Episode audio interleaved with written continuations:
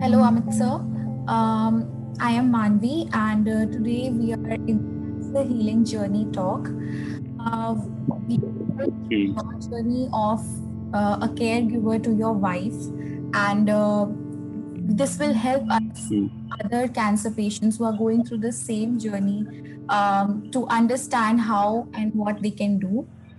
तो sir um, पहले आप कैसे हैं आपकी Hmm. आपका दिन कैसे जा रहा है Uh, it's good. Uh, um, what to say, Mani? Uh, sir actually, बहुत difficult time phase होता है ये सब कुछ face करना. यस सर तो सर आप बता सकते हैं कि आपकी वाइफ को जब कैंसर हुआ तो सबसे पहले क्या सिम्टम्स आए और कैसे पता चला आप लोगों को Basically, uh, उसके breast में एक lump था uh, right breast में. तो पहले तो ध्यान दिया नहीं हमने. शायद नेहा जो मेरी वाइफ का नाम है उसने इग्नोर किया बेसिकली उसे थोड़ा सा एहसास था कि यहाँ कुछ है। तो Uh, लेकिन बाद में जब थोड़ा सीरियसली लिया हमने कि एक बार डॉक्टर की ओपिनियन लेनी चाहिए तो फिर ये धीरे धीरे डिटेक्ट हुआ कि नहीं इट्स कैंसरस एंड मैलिग्नेंट तो अच्छा। मतलब वो लम्प उसे फील हुआ था दिसंबर में and we got to know in July मतलब almost five months back six months back कि ये कैन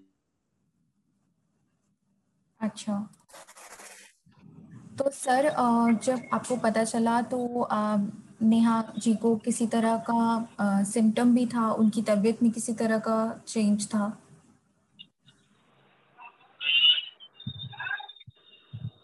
सॉरी एक बार रिपीट करें अ, नेहा जी की तबीयत में किसी तरह का चेंज था जब आपको पता चला।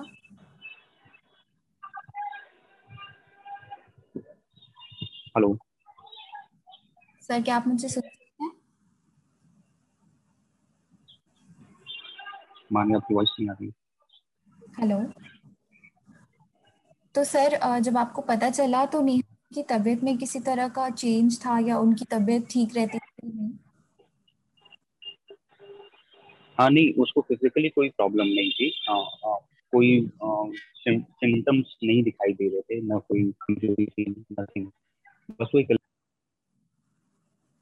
फील करती थी कि बट ऑब्वियस आपकी बॉडी में कुछ अनयूजुअल सा होगा तो थोड़ा अनईजी फील करोगे। अदरवाइज़ कोई प्रॉब्लम लेके नहीं थी। और प्रिकॉशनरी मेजर लिया था हमने कि चलो एक बार चेक करवा लेते हैं। तो आपने क्या चेकअप कराया था? अ, हमने पहले एक सर्जन को दिखाया था जिसने क्लिनिकली चेक किया था। और उसने बोला था कि अ, ये मैलिग्नेंट हो सकता है तो आप इसके लिए यूएसजी करवा लो। तो फिर यूएसजी में मैलिग्नेंसी डिटेक्ट हुई तो उन्होंने फिर बोला एस एन करवा लो। फिर हमने एस एन करवाई। उसमें भी मैलिग्नेंसी आई। फिर हमारे सामने बोला एस एन की रिपोर्ट शायद कभी कभी गड़बड़ होती है तो आप टू कट बायोप्सी करवा लो। फिर फाइनली टू कट बायोप्सी में भी वो triple negative breast cancer detect हुआ। अच्छा। जब पता चला तो आपने सब किस तरह का ट्रीटमेंट लिया? डॉक्टर्स ने क्या सजेस्ट किया?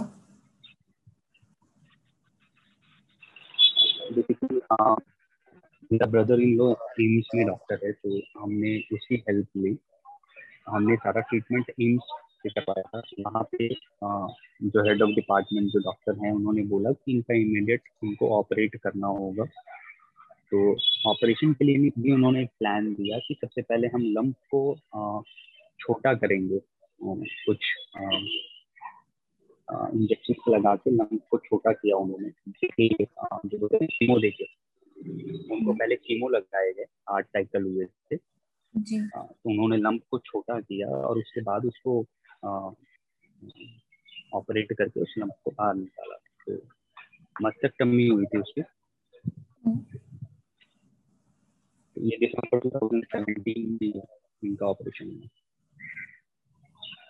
ऑपरेट करने के बाद नेहा जी की तबीयत कैसी थी और उससे कुछ सुधार हुआ? उसके बाद वो रिकवर हो गई थी बहुत अच्छे से।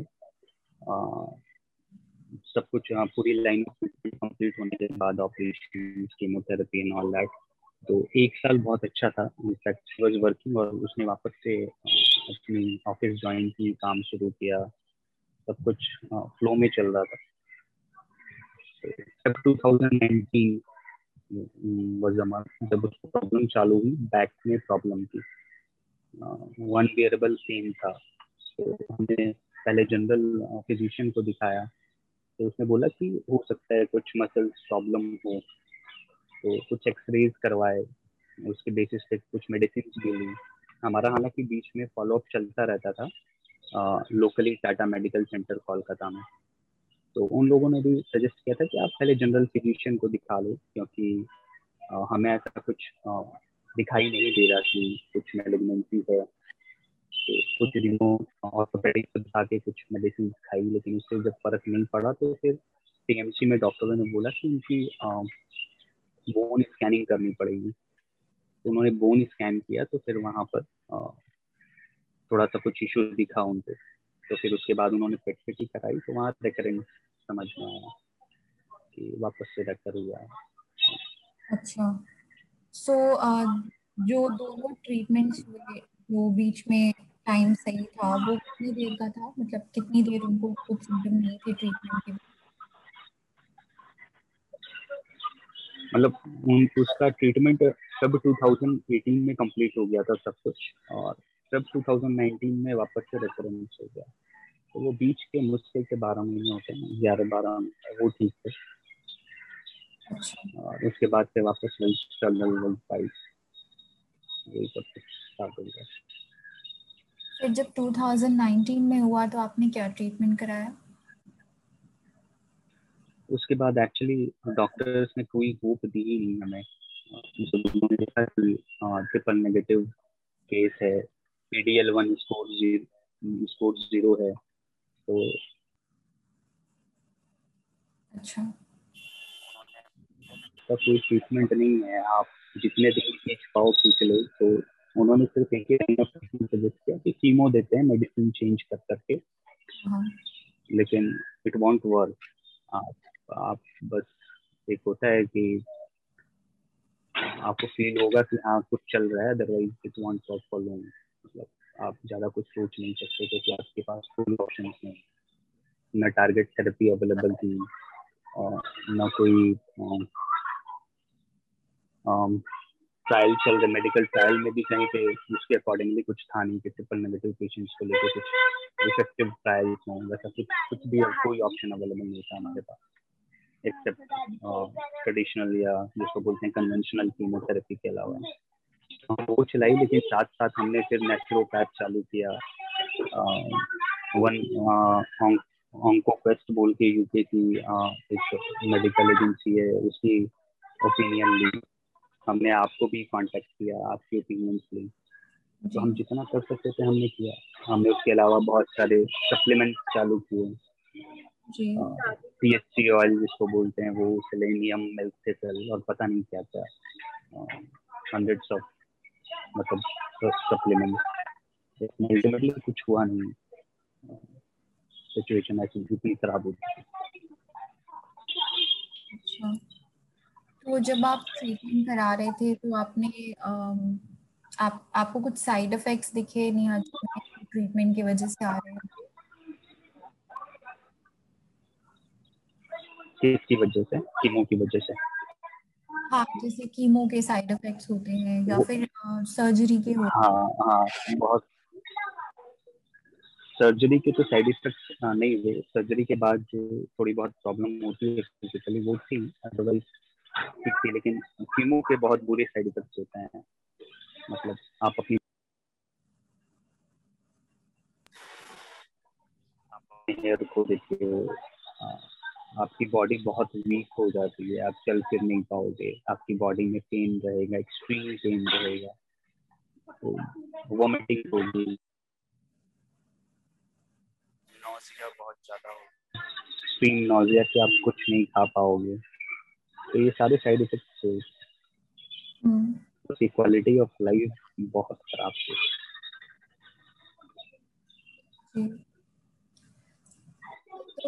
जनरली जब पता चलता है कैंसर के बारे में तो ये काफ़ी शॉकिंग न्यूज़ होती है फॉर द पेशेंट एंड जो घर में सब होते हैं उनके लिए भी तो हम्म। आपने और नेहा जी ने कैसे। को क्या किया उस टाइम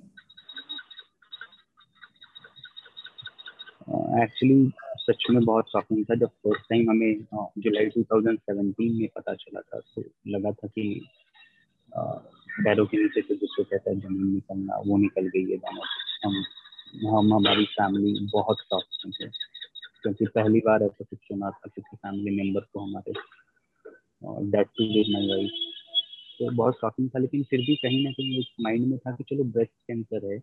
और हमने लेमन की लैंग्वेज में जो सुना था कि ब्रेस्ट कैंसर ट्रीटेबल है, या लोग अच्छी खासी लाइफ सरवाइव कर लेते हैं। लेकिन ऐसा हुआ नहीं हमारे शायद वो वर्स्ट केस था। ब्रेस्ट कैंसर में भी जो सबसे बुरा कैंसर होता है जिसमें तीनों हार्मोन रिसेप्टर्स आपके नेगेटिव होते हैं। तो वहाँ आपके पास कोई ऑप्शन नहीं है। और उससे भी अनफॉर्चुनेट क्या रहा कि जब फ़र्स्ट लाइन ऑफ़ ट्रीटमेंट हमारा हुआ था तब हमें डॉक्टर ने ये ये चीज़ें बताई ही नहीं। अदरवाइज़ हम उस समय में बहुत सारे प्रिवेंटिव मेजर्स ले सकते थे। जिससे शायद थोड़ी बहुत लाइफ तो लॉन्ग होती लेकिन हमने कुछ नहीं किया। हमने सोचा सब कुछ ठीक है ऑल गुड ऑपरेशन हो गया कीमो लग गया। धीरे धीरे रिकवर कर रही थी। थॉट कि चलो लाइफ पटरी पे आ रही है। ये भी बाकी पेशेंट्स की तरह बीस तीस साल आराम से निकाल लेंगे और हमने कोई प्रिवेंटिव मेजर्स लिया नहीं उसके बाद कि हम नेचुरोपैथिक कर सकते थे, हम थोड़े बहुत सप्लीमेंट चालू कर सकते थे। हम कीमो की ओरल मेडिसिन थोड़ी बहुत और कंसल्टेंट को दिखा के लेकिन बेसिकली लैक ऑफ़ कंसल्टेंसी मिली नहीं although we were one institute of India लेकिन हमें डॉक्टरों ने वैसा कुछ बताया ही नहीं। और हम बिल्कुल निश्चित थे कि चलो ठीक है, सब कुछ ठीक हो गया। लेकिन जब रेफरेंस हुआ तो फिर I was out of my mind Neha को बताने की हिम्मत ही नहीं थी। मुझे पहले मुझे पता चला था मेरे ब्रदर ने मुझे बताया तो मैं उसको बताने की हिम्मत नहीं थी, दो दिन तक तो मैंने बताया ही नहीं उसको। लेकिन बताया तो भी वो बहुत स्ट्रॉन्ग थी। आई मस्ट से कि उसने अपनी ये जो फाइट की है ना, ये मैंने मैंने मैंने क्या, उसके जितने भी ट्रीटिंग डॉक्टर्स थे जो उसके कॉन्टेक्ट में आए, चाहे वो टाटा मेडिकल में हो, चाहे वो एम्स में हो सबने इतना प्रेज किया कि हमने ऐसी पेशेंट देखी नहीं है। हर हमने सब किसी हर किसी से बात करते हुए उसके चेहरे से लगता ही नहीं था वो कैंसर पेशेंट है। उसने हमेशा कैंसर सर्वाइवर और कैंसर फाइटर की तरह लगा। हुआ बिल्कुल।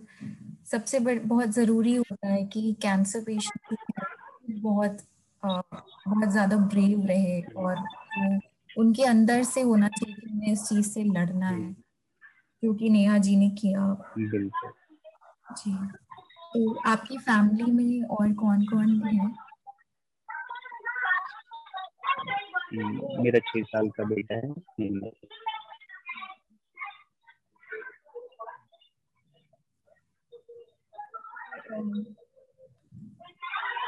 हेलो। आप, आप क्या आप क्या मैसेज देना चाहेंगे आ, बाकी कैंसर पेशेंट्स को?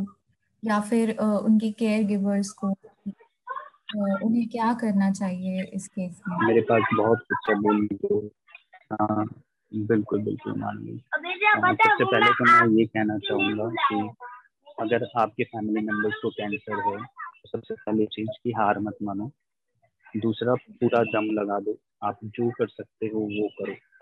आप साथ साथ नेचुरोपैथी चालू करो आपकी सर्विस लेने के लिए कि आप लोग ओवरऑल सब कुछ बताते हो। डाइट कैसी होनी चाहिए लाइफ स्टाइल कैसी होनी चाहिए? और बिल्कुल भी हल्के में नहीं लेना चाहिए कि अगर first line of treatment complete हो गया तो यू आर ओके ऐसा नहीं है। ये प्रिवेंटिव मेजर्स पूरी लाइफ लॉन्ग स्ट्रिक्टली फॉलो करनी चाहिए हर किसी को। कैंसर पेशेंट्स के लिए मैं यही बोलूँगा कि आप कैंसर पेशेंट्स नहीं हो आप सर्वाइवर ऑफ़ फाइटर्स हो। तो हैप्पी रहो खुश रहो पॉजिटिव रहो और जम के लड़ो लाइफ है जी बिल्कुल सो so, सर जब ऐसा होता है तो आपके लिए भी जैसे ये बहुत डिफ़िकल्ट स्टेज रहा होगा उन I would like to yeah. तो मेरा सारे केयर गिवर्स और कैंसर फाइटर्स और कैंसर सर्वाइवर्स से ही कि uh, मेरी तरफ़ से मेरी राय मेरी ओपिनियन है कि बी पॉजिटिव कभी गिव अप मत करो। एकदम लगे रहो ये फाइट है इसको जीतने के लिए लगना है। और आप जो कर सकते हो आप नेचुरोपैथा ट्राई करो। आप इनकी मदद लो ऑन क्वेस्ट की मदद लो। आप जो कर सकते हो, सारे सारे रास्ते यूज़ करो, सारे आपके बस में जो है वो यूज़ करो, लेकिन हार मत मानो। हमेशा पॉजिटिव रहो, हमेशा हँसते रहो। और हर लोग अनफॉर्चुनेट नहीं होते हमारी तरफ़ बहुत सारे फॉर्चुनेट लोग हैं जो सरवाइव कर रहे हैं, जिनको देखकर इंस्पायर होना है। इंस्पायरिंग स्टोरी सुनो। अपने आप को इंस्पायर करो। एंड डेफिनेटली आप सरवाइव करोगे। आप अपनी फैमिली के लिए अपने लव्ड वंस के लिए सरवाइव करोगे। तो मेरी तरफ़ से बहुत सारी वेल विशेज हैं। सारे केयर गिवर्स को सारे कैंसर फाइटर्स एंड सर्वाइवर्स को। थैंक यू और बस एक लास्ट चीज़ यही जानना चाहूँगी कि आप आपके लिए ये जर्नी भी बहुत डिफ़िकल्ट थी। और हम्म। में इमोशनली खुद को हैंडल करना बहुत ज़रूरी होता है। तो आपने हम्म। इसको कैसे हैंडल किया खुद को इमोशनली और नेहा जी की तबीयत? एक्चुअली मुझे नेहा ने मेरी वाइफ ने कभी मुझे इमोशनली टूटने दिया ही नहीं। क्योंकि वो इतना इमोशनली स्ट्रांग रहती थी ना तो उसको देख के हिम्मत आ जाती थी। लेकिन वो मोमेंट जब आप अपने लव्ड वन को खोते हो वहाँ सब कुछ टूट जाता है। बेसिकली आप बिखर जाते हो। वो मेरी लाइफ का सबसे बुरा और शॉकिंग मोमेंट था मतलब जिसको भूल पाना मेरे लिए आसान नहीं शायद कभी ना भूल पाऊँ।